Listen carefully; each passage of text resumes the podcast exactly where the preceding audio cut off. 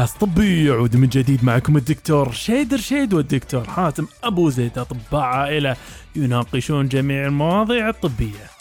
والغير طبية دكتور دوم أيوة. ما تعتون كالعادة طاقة كالعادة. شوية لو صراحة لأن ما إحنا ما بنسجل بعد منتصف الليل أقول لك أوه. يعني آه، هي مو هي هي كذلك إن بالغرفة اللي يمي بنتي طبعا نايمة ف لك تخيل عليه تحس وباشر دوامات ما شاء الله راح تكون ما فيهاش نوم النهارده. آه. تطبيقة تطبيقة. كلش. دوك سمع نعم. شو اللي صار فيني؟ آه لا. الأسبوع اللي فات أيوه. وأنا بالسيارة. أيوه. أنا عندي عادة سيئه من اعترف فيها قبل أي أحد يلومني عليها. يمكن مقرفة عند بعض الناس بعد.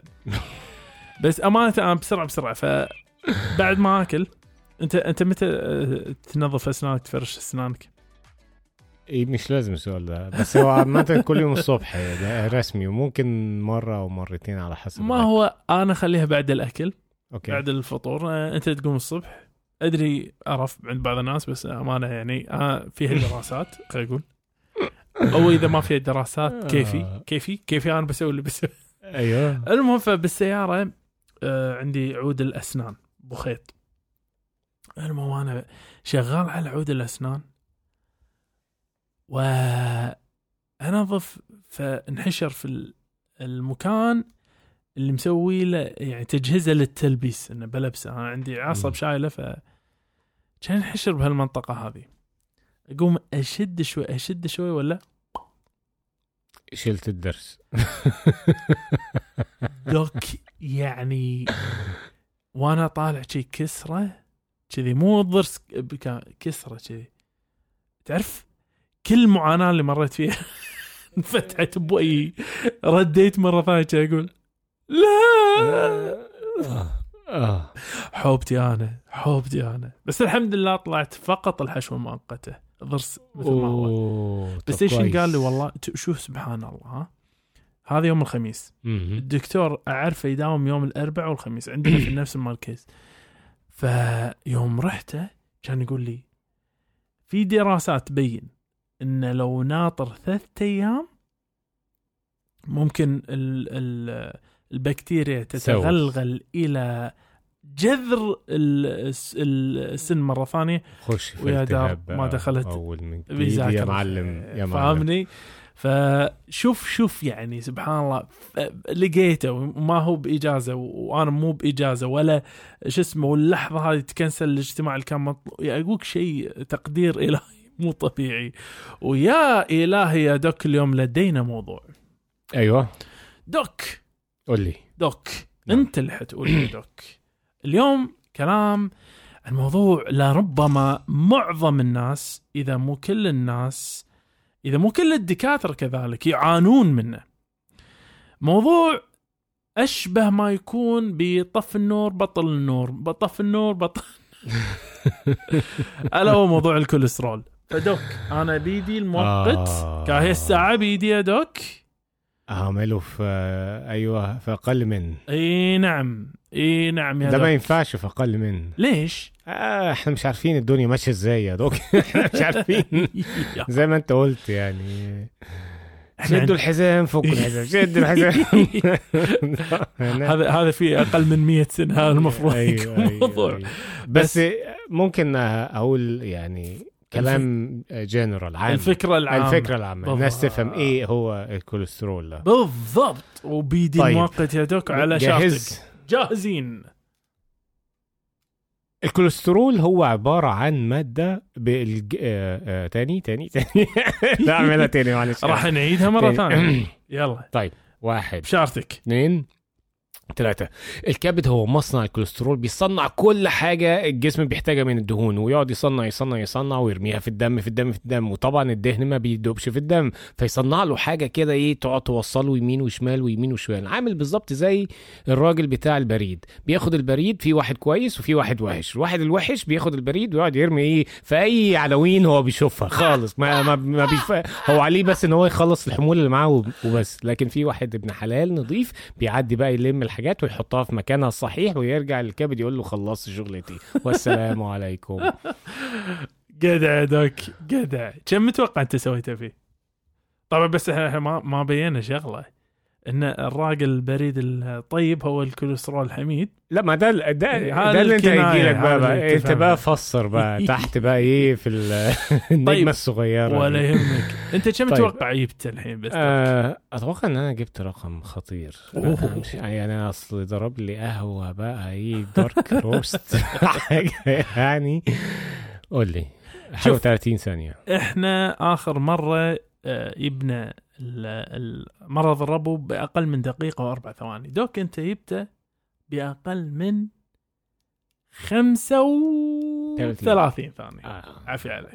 عفارم يا دوك. عيب عليك. الساعة البيولوجيه عندي لسه مظبوطه بس هو السؤال بقى أنا اتكلمت على مم. ال- جميع أنواع الدهون والكوليسترول وعامل البريد اللي بيرمي في أي حتة خلاص مشكور ما يحتاج بس إيه بس خلاص. إحنا يعني خلاص ما يحتاج. قصدي إيه. إيه أنا بقول إيه. في انت شوف. ما هو ما هو مفاجأة. إحنا اليوم كلمة العصر مفاجأة. مفاجأة الكوليسترول مو نوع واحد. مفاجأة حتى المو نوع الواحد مو نوع واحد. معنى إيش؟ آه الكوليسترول عندنا اللي هو الحميد. اللي نسميه ال lipo high density lipoprotein اللي هو DL ال HDL هذا الحميد اللي اسمه نافع آه اللي اسمه ال- العلمي آه الاسم العربي كوليسترول بروتين دهني مرتفع الكثافة. عالي الكثافة مرتفع الكثافة. تمام. وعندنا إحنا الضار اللي هو آه الكوليسترول بروتين دهني منخفض الكثافة أو LDL وعندنا كمان واحد ثاني اللي هو هم بين البينين اسمه كوليسترول بروتين دهني غير مرتفع الكثافة وعندنا كمان اللي هو الدهون الثلاثية. وعندنا آه، غير المرتفع عندنا قليل جدا اللي هو الفي ال دي في ال دي ال هو بص هو في أقل أقل كثافه في حفلة بتحصل أصلا بس إحنا إحنا هنركز على المهم بس. ما هو بالضبط. آه. وعلى ذلك ترجمة الكوليسترول لما يجيك رقم الكوليسترول. ما يكفي فقط إنك تشوف الرقم. لابد إنك تفهم. هل المرء اللي رافع الكوليسترول يعني لما يكون كوليسترول هذا مكتوب قدامك رقم كوليسترول أنت لازم تقول هل اللي رافع الحميد؟ فأقول عفي علي. ولا أيوة. اللي رافعه غير الحميد اللي هم كل الأصناف الثانية غير. الاتش دي ال صح. فالجواب هو إن مرض الدهون بشكل عام هو الارتفاع بال آه،. الدهون ثلاثية أو آه، أو كليهما إذا مو واحد منهم أو إنه يكون الارتفاع بمحل ذاته السبب المؤدي حق الأمراض اللي في النهاية اللي هي مثل الجلطات وال تصلب. التص- التصلب الشرايين مو أو عفوا المؤدي في النهاية إلى ذلك نعم. بمعنى إيش؟ بمعنى ارتفاع الكوليسترول تقدر تقسمه إلى اللي قلنا عنهم هذه اللي هو الم- المنخفض وشديد انخفاض ومعتدل انخفاض هذيل كلهم حطهم إن ارتفاعهم ضار وكذلك الدهون ثلاثية ارتفاعها ضار مهم. وانخفاض ال- الدهن النافع عالي الك- الكثافة الاتش دي ال انخفاضه حتى لو الباجين أرقامهم طبيعيه يعتبر مرض دهني. فعلى ذلك الموضوع يبي له يبي له أيوه. يبي له فهم أكثر. ولذلك في كثير من الناس يتوهمون إن الموضوع أبسط مما يتخيل ولكن نعم. الموضوع أعقد من ذلك. جدا. دوك خلينا ننور الناس. أول شيء أول حاجة إحنا عايزين ننور الناس من شنو إحنا راح نتكلم عنه بشكل عام. نعم. دلوقتي راح نتطرق حق عناصر خطوره ممكن تؤدى آه، آه، اللي يؤدي لها تؤدي في النهاية إلى ارتفاع الكوليسترول أو مرض الدهون بشكل عام. راح نتكلم هل في أعراض فعليا حق الكوليسترول ولا لا؟ وراح نتكلم عن معضلة علاج ال- الكوليسترول. يا عيني على المعضلة هذه هاي اللي آه، عورت قلبنا إحنا. صعب صعب. الليلة الليلة دي. هتبقى صعبة شوية وراح نتكلم في النهاية دوك عن شغلة يمكن الناس ما يدروا عنها.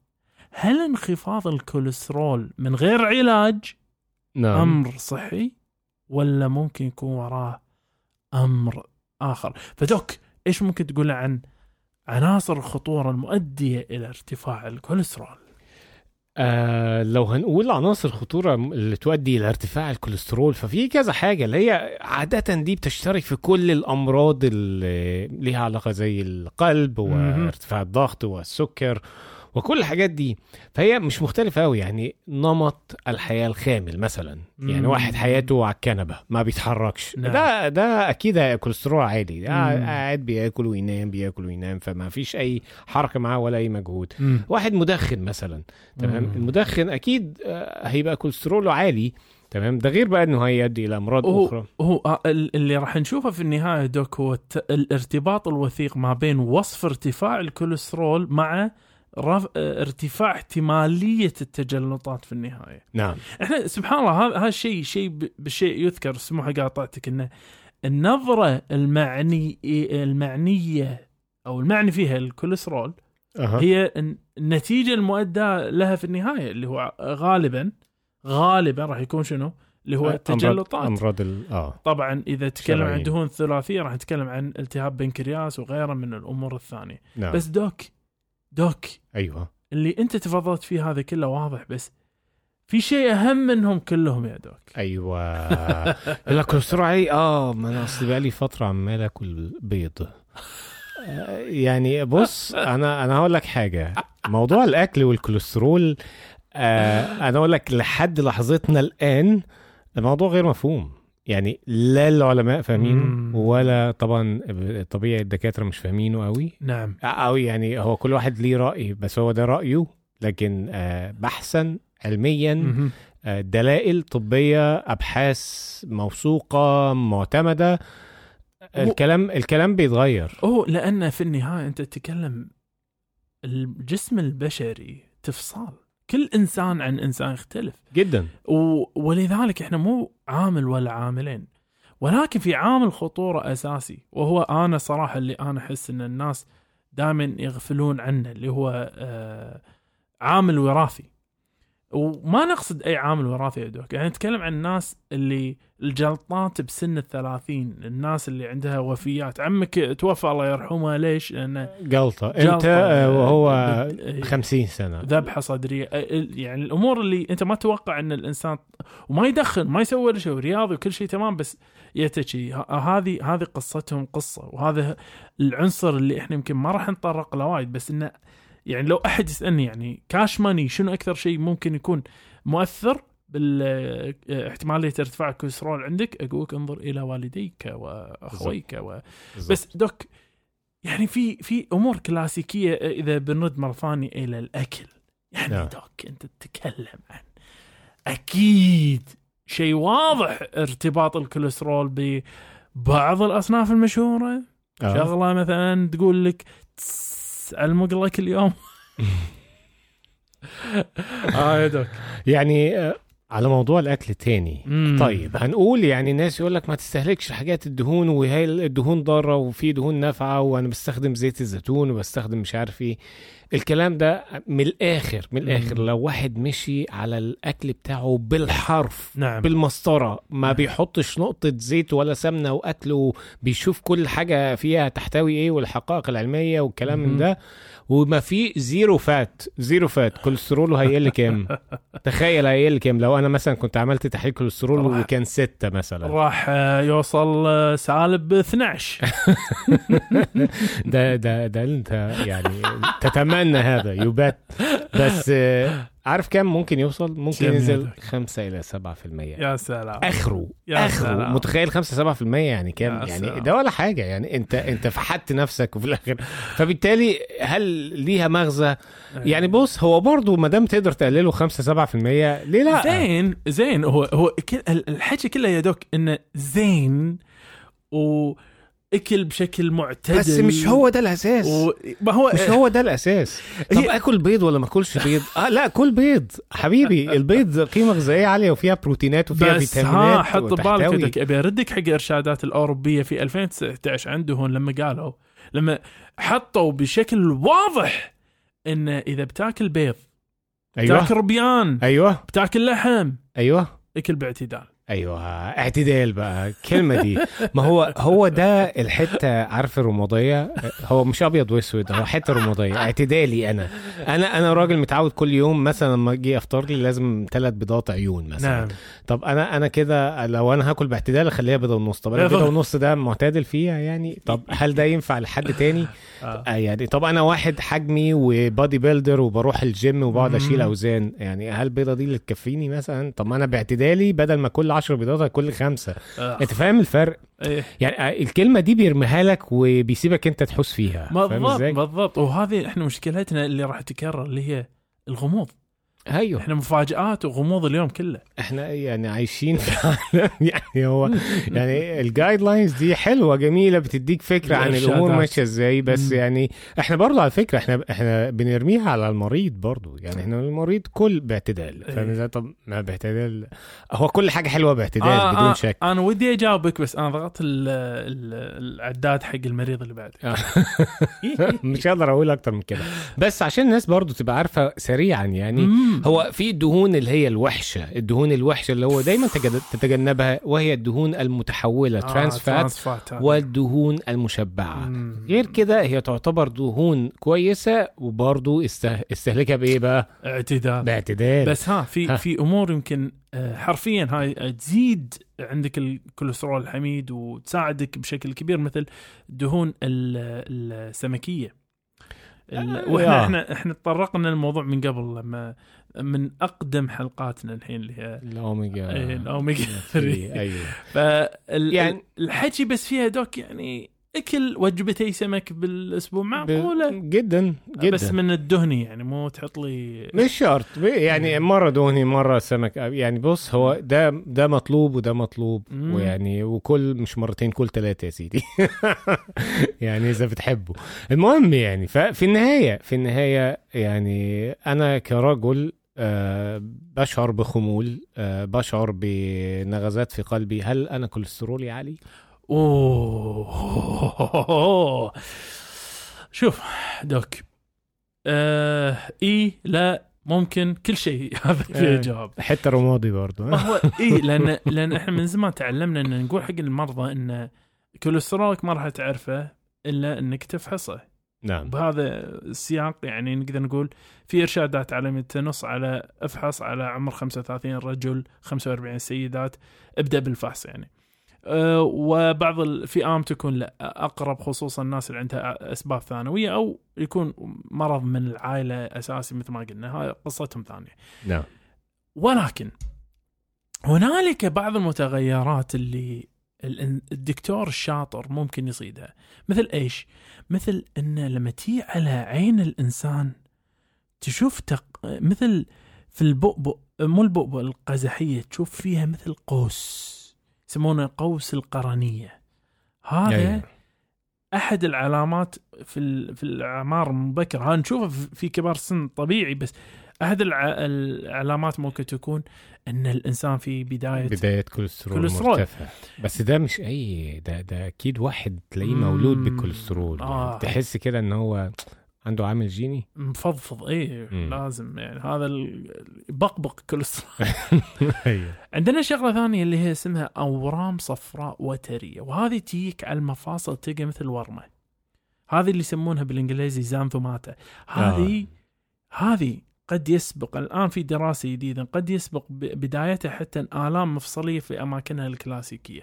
فهذه قد تكون أحد ال- الأمور اللي آه، متادى إلى آه، معرفة إن الإنسان يمكن عنده كوليسترول عالي خصوصا مثل ما قلنا هذه هذه علامة من علامات دي, دي الناس اللي دهنيه إي الناس ال- اللي عالية عالية عالي. عالية جدا بالكوليسترول قاعد نتكلم. مو أي أحد عنده كوليسترول راح يكون. بس في شغلة أنا أشوفها حتى في الناس اللي نعم ارتفاع الكوليسترول عندها عالي بس يمكن مو بالدرجة العالية ال- اللي تخيلها. مثل هي اللي اللي اسمها آه، اللويحة الصفراء. هي مثل نقاط دهنية شي صايره مثل أكياس أيوه. تحت ال... جنب العين أيوه على جفن العين. تحت ودي بتلاقيها. ملوته أيوه. دي بتلاقيها مع الناس اللي بقالهم كوليسترول عالي بقاله فترة. فترة وما يعالجونه أو حتى يمكن حتى بعض الناس اللي يكونوا صغار جدا. شغلة خاصة بالدهون الثلاثية اللي هي ما يسمى بالأورام الزانثية الطف الطفحيه، هذه شنو؟ هذه حبيبات تطلع على الجسم. ممكن تطلع على البطن على الظهر على المفاصل. هذه غريبة هذه يعني منظرها مميز وتكون حق الناس اللي لا أنت تتكلم. والله أنا ال- الدهون ثلاثية عنده متفجرة. نعم. وناهيك طبعا الارتفاع بالدهون الثلاثية بحد ذاته هذا قد يؤدي إلى التهاب حاد في البنكرياس آه كما يمكن يكون سبب في تورم. الكبد والطحال وإلخ إلخ إلخ. معنى هل ممكن تعرف إذا دهونك عالية بس من الأعراض؟ شبه مستحيل. ما لم تكن أنت في حالة معينة من الحالات اللي الله يعين نفسية.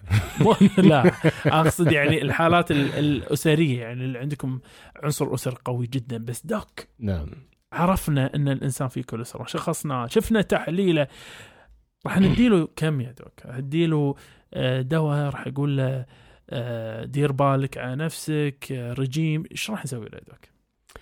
والله يعني هنا الفكرة في زي ما أنت قلت يعني هو إحنا إحنا المشكلة في الكوليسترول هو إن إحنا بنشوف على العيلة. أنت آه، والدك جاله راجل صاحب أمراض في القلب وجلطة مرة في القلب ومرة في المخ يعني مم.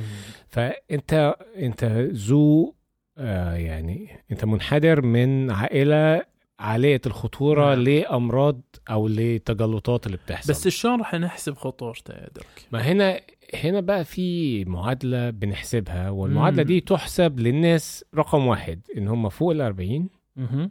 رقم اتنين إن ما يكونش already جاله جلطة. يعني ما يجيش آه. واحد مثلا عنده حاجة و50 وأنا كان جالي جلطة تعالى ما أحسب عامل خطورة. لا أنت already خطر. صحيح. أنت قنبلة صحيح. موقوتة. صحيح. لكن واحد أنا أنا راجل كده وحاسس كده إن إيه آه، كوليسترول عالي معدي ال 40 عايز آه، أحافظ على صحتي. طب أنا آخد دواء كوليسترول ولا ما آخدش؟ تعالى بقى اعمل لي تحليل. تعالى نشوف ضغطك. تعالى نشوف عندك سكر ما عندكش. بتدخن ما بتدخنش. نعمل لك حسبة ومعادلة كده ونشوف نسبة الإصابة ب احتمالية. احتمالية مم. الإصابة بجلطة في العشر سنين اللي قدام. هيكون عاملين كام. ففي رقم. أها. آه، يعني لو عداه اللي هو 10% فما فوق في الحسبة البريطانية ها تحديدا نعم. وخلنا نصدم الناس دوك ونقول لهم الآتي. بعطيك السيناريو هذا دوك وأنت قول لي. الشخص ما عنده جلطات سابقة. نعم. ما عنده ارتفاع بالكوليسترول. هل ممكن إن في المعادلة هذه في النهاية تطلع إنه يقول له أخذ دواء الكوليسترول أي نعم.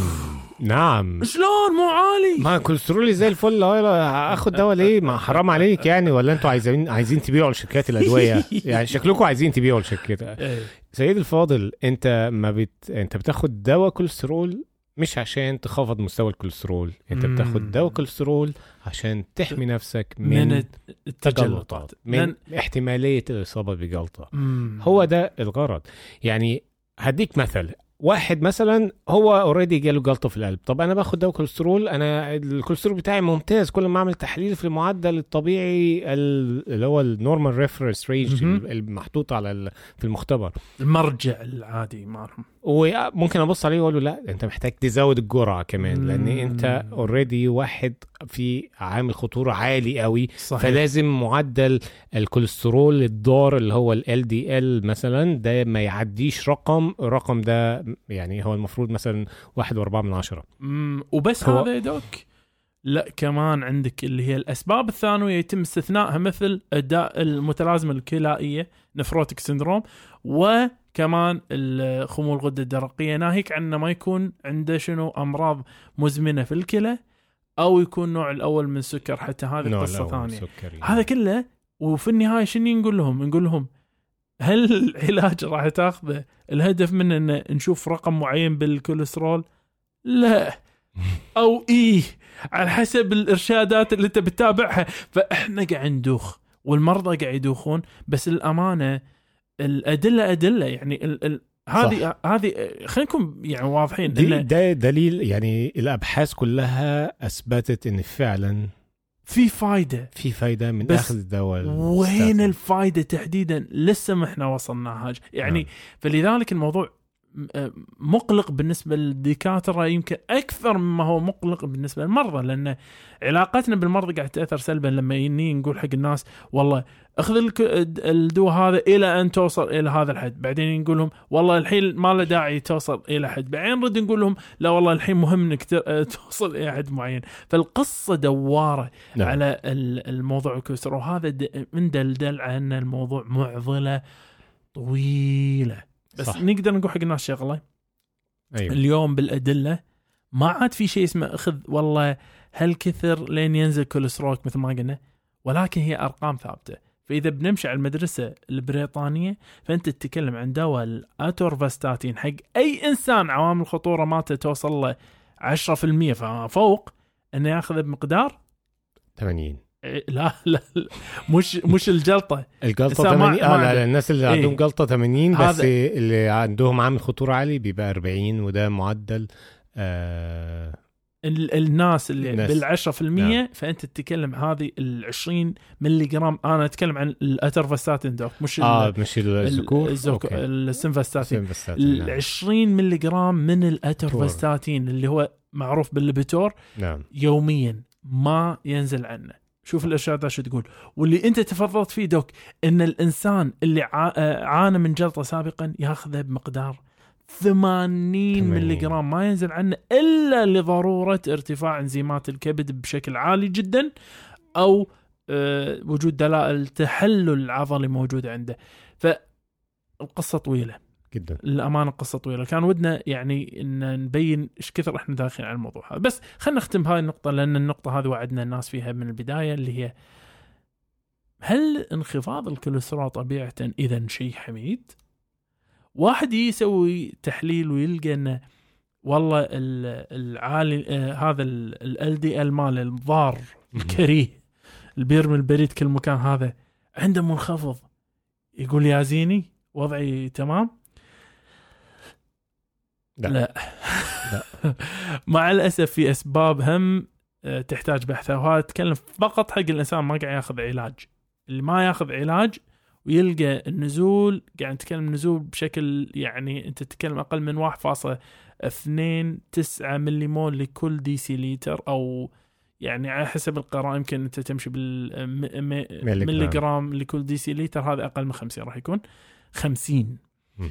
آه ففي احتمالية انه يكون من الأنيميا فقر الدم مثل الثلاسيميا آه مشاكل امتصاص في المعي مثل الزلاقي أو سيلياك أمراض مزمنة مثل ال- ال- السل الرئوي أو ال- البلهارسيا أو schistosomiasis و آه، مع الأسف كذلك بعض أنواع السرطان. فعلى ذلك هم ما في خبر زين. بس في خبر أتمنى يكون زين للكل يا دوك. اللي هو؟ أتمنى أن الناس راح يكون سعداء لما إحنا نرجع. بعد الفاصل. حياكم معانا باقتراحاتكم ومتابعاتكم وتعليقاتكم على وسائل التواصل الاجتماعي كلها باسم كاست طبي C A S T T E B I والآن نستقبل جميع أسئلتكم الطبية على إيميل كاست طبي Gmail dot com وللاستفسار عن الدعاية والإعلان بإيميل كاست طبي dot ad Gmail dot com والآن نعود مرة أخرى إلى حيث كنا. عدنا من جديد. صديقي. دوك! إيش المقال اللي عندك اليوم؟ المقالة النهاردة هي مقالة تسمى ب أيوه أبو قراط أبو قراط يا ولا أبو الطب أبو الطب أبو الطب الراجل اللي بتاع القسم بتاع مهم. أقسمت؟ أقسمت بأبولو أقسمت، ها؟ شلون؟ الأكبر وبتاع. المهم أبو قراط هو العلاج الناري للبواسير نعم يبا العلاج الناري للبواسير زي ما سمعت كده هذه كلمتين ما المفروض نجيبهم يم بعض. ناري وبواسير. ما أعتقد إن راك المقالة دي آه، نشرت في آه، موقع greekreporter.com آه، بتاريخ 29 10 29 أوه فريش هذه كلش. جدا. مم. فهي بتتكلم عن أبو قراط وإحنا عارفين إن أبو قراط ده هو هنقول هو الناشئ للطب آه، أبو الطب. اليوناني. أبو الطب آه، بالظبط. فكونه إنه أبو الطب الراجل ده كان مركز في علاج البواسير متخيل؟ نعم. لا شك. يعني أسهل أقصد أهم عضو في زمان زمان على أيامه كان اللي أما يسمعوا كلمة بواسير كانوا بيجروا يخافوا. أوه. عذاب. اي لا ألم. بالظبط يعني ده إحنا بنتخيله. المشكلة نفسها مؤلمة. أنا للحين ماني متخيل انه فهو يا ويا بشغلة اسمها العلاج الناري. للبواسير هذا هذا اللي أنا أنا هجي لك في ما الكلام جاي لك في الكلام. المشكلة. أيوه اصبر عليا كده هتلاقي ان ديله. ان ابوقراط. ويعني هنقول إيه ممارسته للطب نعم. وبالأخص في علاجه للبواسير. بيقول لك إن الموضوع ده من زمان قوي وبيعود برضو إلى أيام المصريين القدماء يعني مم. حاجة من 800 ل 1200 سنة قبل الميلاد. قبل الميلاد. آه فده يدل على حاجة نعم. إن المشكلة دي معروفة قوي من زمان. نعم. إن متخيل يعني 1200 سنة قبل الميلاد ما فيش أي تكنولوجيا ما فيش حاجة. يعني okay أنا بعطس أنا بكح أنت شايفني قدامك. بالضبط. بس فكان- أنا عندي بواسير. ما هو عرفتها منين دي هذا اللي قاعد أقول لك إياه. يعني كان عندهم العصا كان عندهم العجل كان عندهم بواسير. كان-. أيوه بالظبط ف... فواضح إن هم كانوا مركزين في مؤخرات بعض يعني. نعم نعم. للي ما يعرفش البو... طبيا يا دوك طبيا طبعا. اللي ما يعرفش البواسير البواسير ده عبارة عن آه، احتقانات في الأوعية الدموية في آه، فتحة الشرج دوك ففي الموضوع هذا يحتاج وق- وقفة يا دوك نعم. والرجوع إلى حلقة 71 71 أيوه. 71. أيوه إحنا اتكلمنا طبعا. الحلقة عن- هذه تحتاج وقفة. 71 نعم. فارجع لحلقة 71 عشان تعرف بالظبط إيه هي البواسير. نعم. المهم في منها داخلي ده ما بنشوفوش وفي منه. خارجي ده بيكون ظاهر. نعم. الأوعية الدموية محتقنة وظاهرة في الخارج وفي منها بيرجع وفي منها ما بيرجعش. المهم ف زي ما أنت عارف برضو أنت أنت يعني مشكلة البواسير دي ابوقراط الراجل ده كان دقيق جدا في وصفه الله. يعني عرف المشكلة وقدر يوصفها ويشخصها بشكل دقيق جدا لدرجة إن هو بكلامه والكلام ده هو اللي ذاكره بيقول لك إن ساعتها الخروج بيبقى عامل زي حبيبات العنب الداكنة. ونكتشف إن هذا الرجل اللي لما خروجه بيكون بهذا الشكل إنه يأكل الكثير من الألياف. فالموضوع بيتحسن بعد كذا مرة مع الغسيل المستمر بالمياه ال... يعني هو بالنسبة له المياه المعقمة أو النظيفة. آه دي كانت حاجة تقريبا شبه آه معدومة أو يعني رفاهية زيادة إن أنت تستحمى بمية نظيفة كان بالنسبة له هيجيب مية نظيفة منين مفيش مفيش. يعني محطات تحلية ولا الكلام ده. فكان العلاج بتاعها إلى حد كبير علاج صعب. ومش كل الناس بتقدر تحصل عليه. دوك أنا كل ما لو ايدي على قلبي تزيد يعني ناري يا دوك. المهم إحنا كلنا قسمنا قسم ابوقراط ومن قسم ابوقراط ترى ما قرأت كل قسم هل في مذكور شيء عن؟ علاج البواسير بالنار؟ ليش إيه؟ ولكن آه، من قسم ابوقراط هو إن أنت المفروض تساعد أي واحد محتاج مساعدة ولا تؤذي أي أحد ولا تؤذي أي أحد. وهنا يأتي السخرية لأن ابوقراط نفسه كان بيعالج البواسير إزاي؟ إزاي؟ كان بيعالجها بأدوات حديدية. يقول لك إن إحنا بنحتاج حوالي ست أدوات حديدية والست أدوات حديدية دول بي... بيعمل فيهم إيه بقى؟ إيه؟ آه بيسخنهم لدرجة الإحمرار. تمام؟ بس وهو كان. بيحط ست على أساس إن هو آه، الناس كان يعني بيوصلوا في البواسير لمرحله متاخره فلقى إن في ست تفخات على فتحة الشرج فهو كل تفخة عايزه لها آه أداة لوحدها. آه. فيسخنها لحد ما تبقى حمراء. ويعمل إيه بقى؟ آه ما ما المشكلة ما آه، دوك. آه ما طب الراجل اللي بياخدها بياخدها من غير بنج. آه. فكان بيربطوا يربطوا آه، إيديه لورا من ورا ظهره. ويقولوا بي يعني بيحطوه في وضع الانحناء و يحرقوا التفخات دي. يعني يحط الأد- الأداة الحديدية ال- السخنة جدا لحد لما التفخة دي فعلا تفسي. لا تطفي النور ثلاثة. قصص لا. المشكلة مش في كده هي الفكرة هي كانت بتتعالج على فكرة. يعني إيه. هو ده كان علاج للبواسير ساعتها وفعلا كانت بتجيب نتيجة. إن أنت بتقضي على الأوعية الدموية المحتقنة مو؟ بس بس هي المشكلة إن مش بس بتعالجها بالضبط المشكلة إن الموضوع كان فيه مضاعفات. عارف انت ما تخش عملية وتمضي لا لا لا غريب. انت ممكن يحصل لك كذا وكذا وكذا. خازوق ناري يسوي مضاعفات. دوك كلمني بالمنطق. بالظبط فهو المشكلة إن الموضوع أنت ما كنتش أنت كنت بتخف فعلا من البواسير نعم. ولكن كنت بتصاب بحروق كثيره في فخدك نظرا ان ان, العيانين كانوا بيقعدوا يتحركوا أثناء العلاج. فكان بالغلط. أنا عجبني إنك أنت تسميه أثناء العلاج. أنا ع- ما هو علاج يا باشا أثناء يا باشا. هو ده كان العلاج ساعتها. وإحنا اللي كنا بنو... إحنا اللي كنا بنعمل كده. هم اللي الراجل نفسه هو اللي وصف العلاج أنا أمانة أنا متخ... بس أبي أشوف الإنسان اللي قال آه، حق الإنسان الثاني قال فيك بواسير؟ انصحك تراجع روح اتعالج فأنا ارحم لي راجع أموت. أموت ولا اتعالج لو أنا كنت عايش معاهم. فبعديها بقى إيه بيقول لك إن يعني هتاكل لك بقى شوية حمص على عدس على مش عارف إيه حاجات عالية الألياف عشان تحافظ على نجاح العملية. نجحت من غير شيء. وبعدين ما يح- حد راح يرجع يحط لك. شوية قماش كده دهن عليه عسل أو حاجة حوالين آه، يعني على فتحة الشرج. وبالتالي هو كان علاج. ناري آه. يعني كان حديد ناري. آه، علاج لهذه المشكلة. آه، طبعا يعني في العصر اللي إحنا عايشين فيه كل اللي عندهم هذه المشكلة يحمدوا ربنا جدا جدا إن في علاجات زي Preparation H والحاجات اللي هي الموضوعية اللي ليش دوك؟ ليش؟ ليش تبخس أبو قراط؟ آه، آه، قيمته آه، له له آه، يعني آه. الفضل في حاجات كتير بس يعني آه، دي كانت إمكانياتهم أنا دي راح كانت إمكانياتهم أنا أمانة راح أراجع موقفي من أبو من وراي.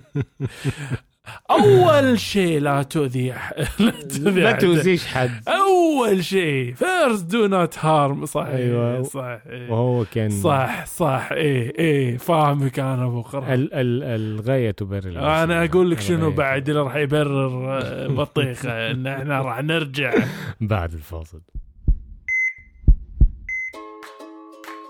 الكاست الطبي يشجع مساهماتكم سواء المرئي منها أو المسموع. عندك شعار أحسن من شعارنا للكاست الطبي ورنا مهاراتك ونحطه بالإنستغرام مالنا مع اسمك. تبي تحط فاصل صوتي أحسن من فواصل؟ نتوكل على الله وراح نذكر اسمك في وصف الحلقة. مساهماتكم الإبداعية كلها راسلونا على إيميل كاست طبي dot cr Gmail dot com والآن نكمل الحوار. عدنا من جديد دوك. صديقي. قرقشنا ببعض الأسئلة يا دوك. خد عندك. أوه. تاخد السؤال الأول ولا الثالث. طيب السؤال الأول هي آه سائلة بتسأل عن طفح جلدي آه في جميع الجسم بالأخص في الوجه. تمام هي آه أنثى 24 سنة مهم. آه تقريبا هي رجعت آه رجعوها من الشغل افتكروا إن عندها اللي هو حسبة حصبة. لازم. الميزلز مهم. فلان ظهر معاها طفح في جميع الجسم. المهم هي بتسأل يعني هل ده ليه علاقة كون إن أنا بقالي تقريبا آه كام شهر بشتغل بشكل فظيع جدا وعندي ضغط جامد قوي في الشغل بتشتغل 80 ساعة أو أكثر في الأسبوع. مم. وبتنام تقريبا أربع ساعات بس في اليوم والموضوع بالنسبة لها يعني هو توتر جنوني ولا أوه. ممكن ده يكون رد فعل تحسسي فهي بعت صورة بشكل الطفح آه، يعني الطفح هو عبارة فعلا عن نقط حمراء. يعني تكفى قول لي يا دوك إن قالت إن في حكة ولا لا هي للأسف لم تذكر. لم. تذكر مالت شوف. امم صورة واضحة. طيب. ال آه، دكاترة الجلدية بجلالة قدرهم ما راح يقدرون يجاوبون السؤال هذا من غير لا يسألون أسئلة زيادة. بس شوف. بشكل عام أنا لو بفكر فيها بفكر بواحد من أمرين. يا الارتكارية ال- اللي هي ردة فعل تحسية لأن ربطتها مباشرة بقضية ال stress اللي حاشه وال- والضيقة والهذا أو نعم. اللي هي النخاع الوردية. أنا بين هذه وهذه pityriasis rosea أو هذا. آه على كل مع تجنب ال stress إن شاء الله الأمور راح تكون أحسن مع ال- ال urticaria يمكن تأخذ لها حتى مضاد هيستامين يمكن ينفعها. مثل. حبوب حساسيه آم، تقدر تأخذها. إذا كانت نخالة يفضل إنه ما تجيسها إذا ما عندها مشاكل. لكن إذا عندها مشكلة ممكن تبدي حتى من كورتيزون خفيف دهان كورتيزون خفيف. إذا والله الأمور طيبة تمام. مو طيبة ووضعها سيء جدا ممكن حتى تاخذ مضاد فيروسي مثل اي كلوفير. ولا إيه رأيك دوكس؟ أنا معاك. هو الموضوع محتاج تفصيل شوية في التاريخ المرضي يعني هل. في أي اعراض تانية؟ كان في حرارة قبلها شوف الناس؟ يزعلون منا تدري لما إحنا أجوبتنا كلها راجع طبيبك؟ لأن أمانة هذا الصج يعني أنت ما تقدر أنت تجاوب بمقالة يعني أو بفقرة موجودة قدامك. أنت لازم تراجع الطبيب عشان تعرف. طيب يا دك وعطار تراجع الطبيب راح أرجع لك يا طبيب هذه الحالة. يقولك نصيحة لأذنان مغلقتان من شاب عمره عشرين سنة. يقول كان عندي حاليا التهاب الجيوب الأنفية وأذني كانوا يسكرون ويرنون. كانت أول شيء إذني اليسار والآن صارت إذني اليمين وأنا كل ما أحاول أبطبطهم بخشمي. يقول كأن بنفس الوقت الضغط يصير مرة ثانية تنسح بالأذنين يقول حاليا قاعد ياخذ بخاخ الكورتيزون الأنف والسودافيد اللي هو الدواء اللي فيه سودوفيدرين آه ومسكن آه بنفس الوقت يقول واعطاني اياهم طبيبي طبعا بعد مراجعة يقول آه أحتاج يعني بعض التطمين هل الوضع عادي ولا يحتاج إن يخليه هل يخليه وراح يتحسن من نفسه ولا يحتاج يسوي شيء؟ إيش؟ ممكن نقول له دوك يعني هو ال- المشكلة بتاعت الأذن إن هي متصلة بالأنف بشكل مباشر عن طريق قناة. الستاكيوس بالظبط. قناة الستاكيوس دي هي اللي بتساعد على آه الحفاظ على الأنف أذنية. من الأنف إلى الأذن. أيوه.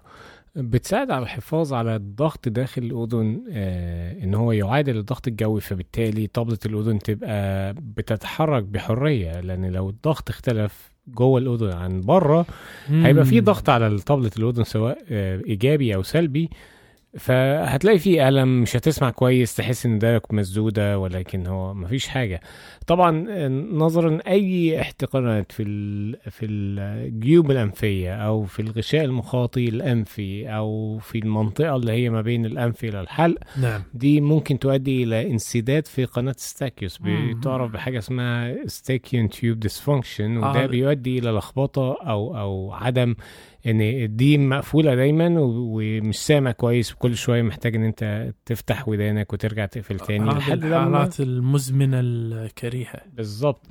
العلاجات اللي يمشي عليها في علاجات ممكن تساعد العرض في بشكل أسرع شوية. وهي مزيلات الاحتقان ولكن في في موانع أو في آه، يعني هنقول محدودية استخدام هذه الأدوية نظرا لما يحدث ليها من تعود أو اساءه أو إساءة هو السودافيد ترى خوش دواء يعني أنا أنا واحد من الناس أدعم إنك أنت تاخذ أدوية ذات السودوفيدرين مضمونها كحبة. نعم. بالجرعة العالية حتى ال 120 هذه ممتازة حتى تكون يعني أخذها مرة باليوم. ولكن هو الأساس في العلاج هو علاج المشكلة الأساسية فهو ما- طالما عنده التهاب مزمن بالجيوب الأنفية فيستمر على بخاخ الكورتيزون مع الدواء اللي هو مزيل الاحتقان أول كام يوم ويوقفه وبعدين يستمر مع الكورتيزون. ان شاء الله الأمور هتتحسن. هي. عايزة لها شوية وقت بس. بس شوي شوي تبطبط الاذن ترى آه، ممكن, ممكن تؤذي تأذيها لو عملتها جامد صحيح. طيب السؤال الأخير يا دوك وده سؤال غريب شوية هو واحد الأخير واحد ذكر عنده نعم. 27 سنة شاب آه، مقيم في أمريكا بيسأل هل هناك أي تبعات لو آه، الطبيب سألني إذا كنت أنا بأست يعني بتعاطى المارجوانا وأنا قلت له. نعم آه فللعلم إن هي حشيش. في آه هي في الولاية اللي عايش فيها هو مصرح يعني باستخدام هذه المواد وقبل كده ف فراح للطبيب فبيسأل هل آه ممكن لو قال له يعني الإجابة بشكل صريح هل ده ممكن يأثر عليه على شغله لو اضطر إن هو يشتغل في مكان ما أو كده ف السؤال هنا هو خايف يب- يبلغ دكتور بهذه الم- الموضوع وفي حين برضه إن هو مش عايز يكذب على الدكتور يعني فاهم. إزاي؟ وقلقان من الجانب المهني بتاعه. نعم. فهل يحق للطبيب إنه يفصح عن هذا الموضوع؟ أوه. ها إحنا دائما نقول نفس الكلام يا دوك. إحنا نقول إن راح نتكلم عن الأخلاق الطبية بس ما نتكلم عن الأخلاق الطبية. هذه واحدة من الأمثلة الواضح فيها الأخلاق الطبية. لا شك ولا ريب إن أي طبيب الكلمة اللي احب اقولها دائما يسوى بالطوه لابد أن يلتزم حفظ خصوصية المريض بكل المعلومات اللي يعطيه إياه دون أي إبلاغ وإفصاح عنها حتى للزميل الآخر ما لم يكن هنالك مدعاة طبية ضرورية تمس ذلك. آه، عدا ذلك لا الشغل ولا ال... ولا حتى أي جهة قانونية ما لم يكن عندها أمر محكمة أن تقدر يعني تجبرك على أنك أنت تفصح. آه، تجبر الطبيب على انه يفصح عن آه، يعني فلان يدخن حشيش ولا لكن لا شك إذا في مشكلة عندك احتمال كبير إن السؤال هذا يمكن له دلالة على مضاعفات ممكن تحوشك. فلا تكذب. بالظبط ما تكذبش على الطبيب. ولكن لو الشغل بتاعك هو بقى اللي بيعمل تحليل آه، مخدرات للعاملين فيه دي حاجة بقى تانية يعني. إيه، هو ما هو يبعتك. للمختبر بعينة البول اللي انت هتعملها عشان آه. تعمل تحليل. دي حاجة تانية بقى. ده فرحت فيها رحت فيها. آه. إذا كذا رحت فيها. بالظبط. بس ما في شيء ثاني نقدر نقول حقه يا دوك؟ آه مفيش مفيش يعني. آه، ما تكذبش على دكتورك. وشوف طلبات المكان اللي انت بتشتغل فيه وحافظ على شغلك. على قولتك يا دوك وأنا أقدر أقول لك وبكل صريح العبارة إني ما أكذب لما أقول لك إنه كما سرنا اللقاء فلا شك يؤسفنا الفراق. وعلى امل ان نلقاكم أنتم ومن يعز عليكم دوم صح وعافية. نقول لكم دير بالكم على نفسكم على من تحبون. ومع السلامة ونشوفكم. الأسبوع القادم.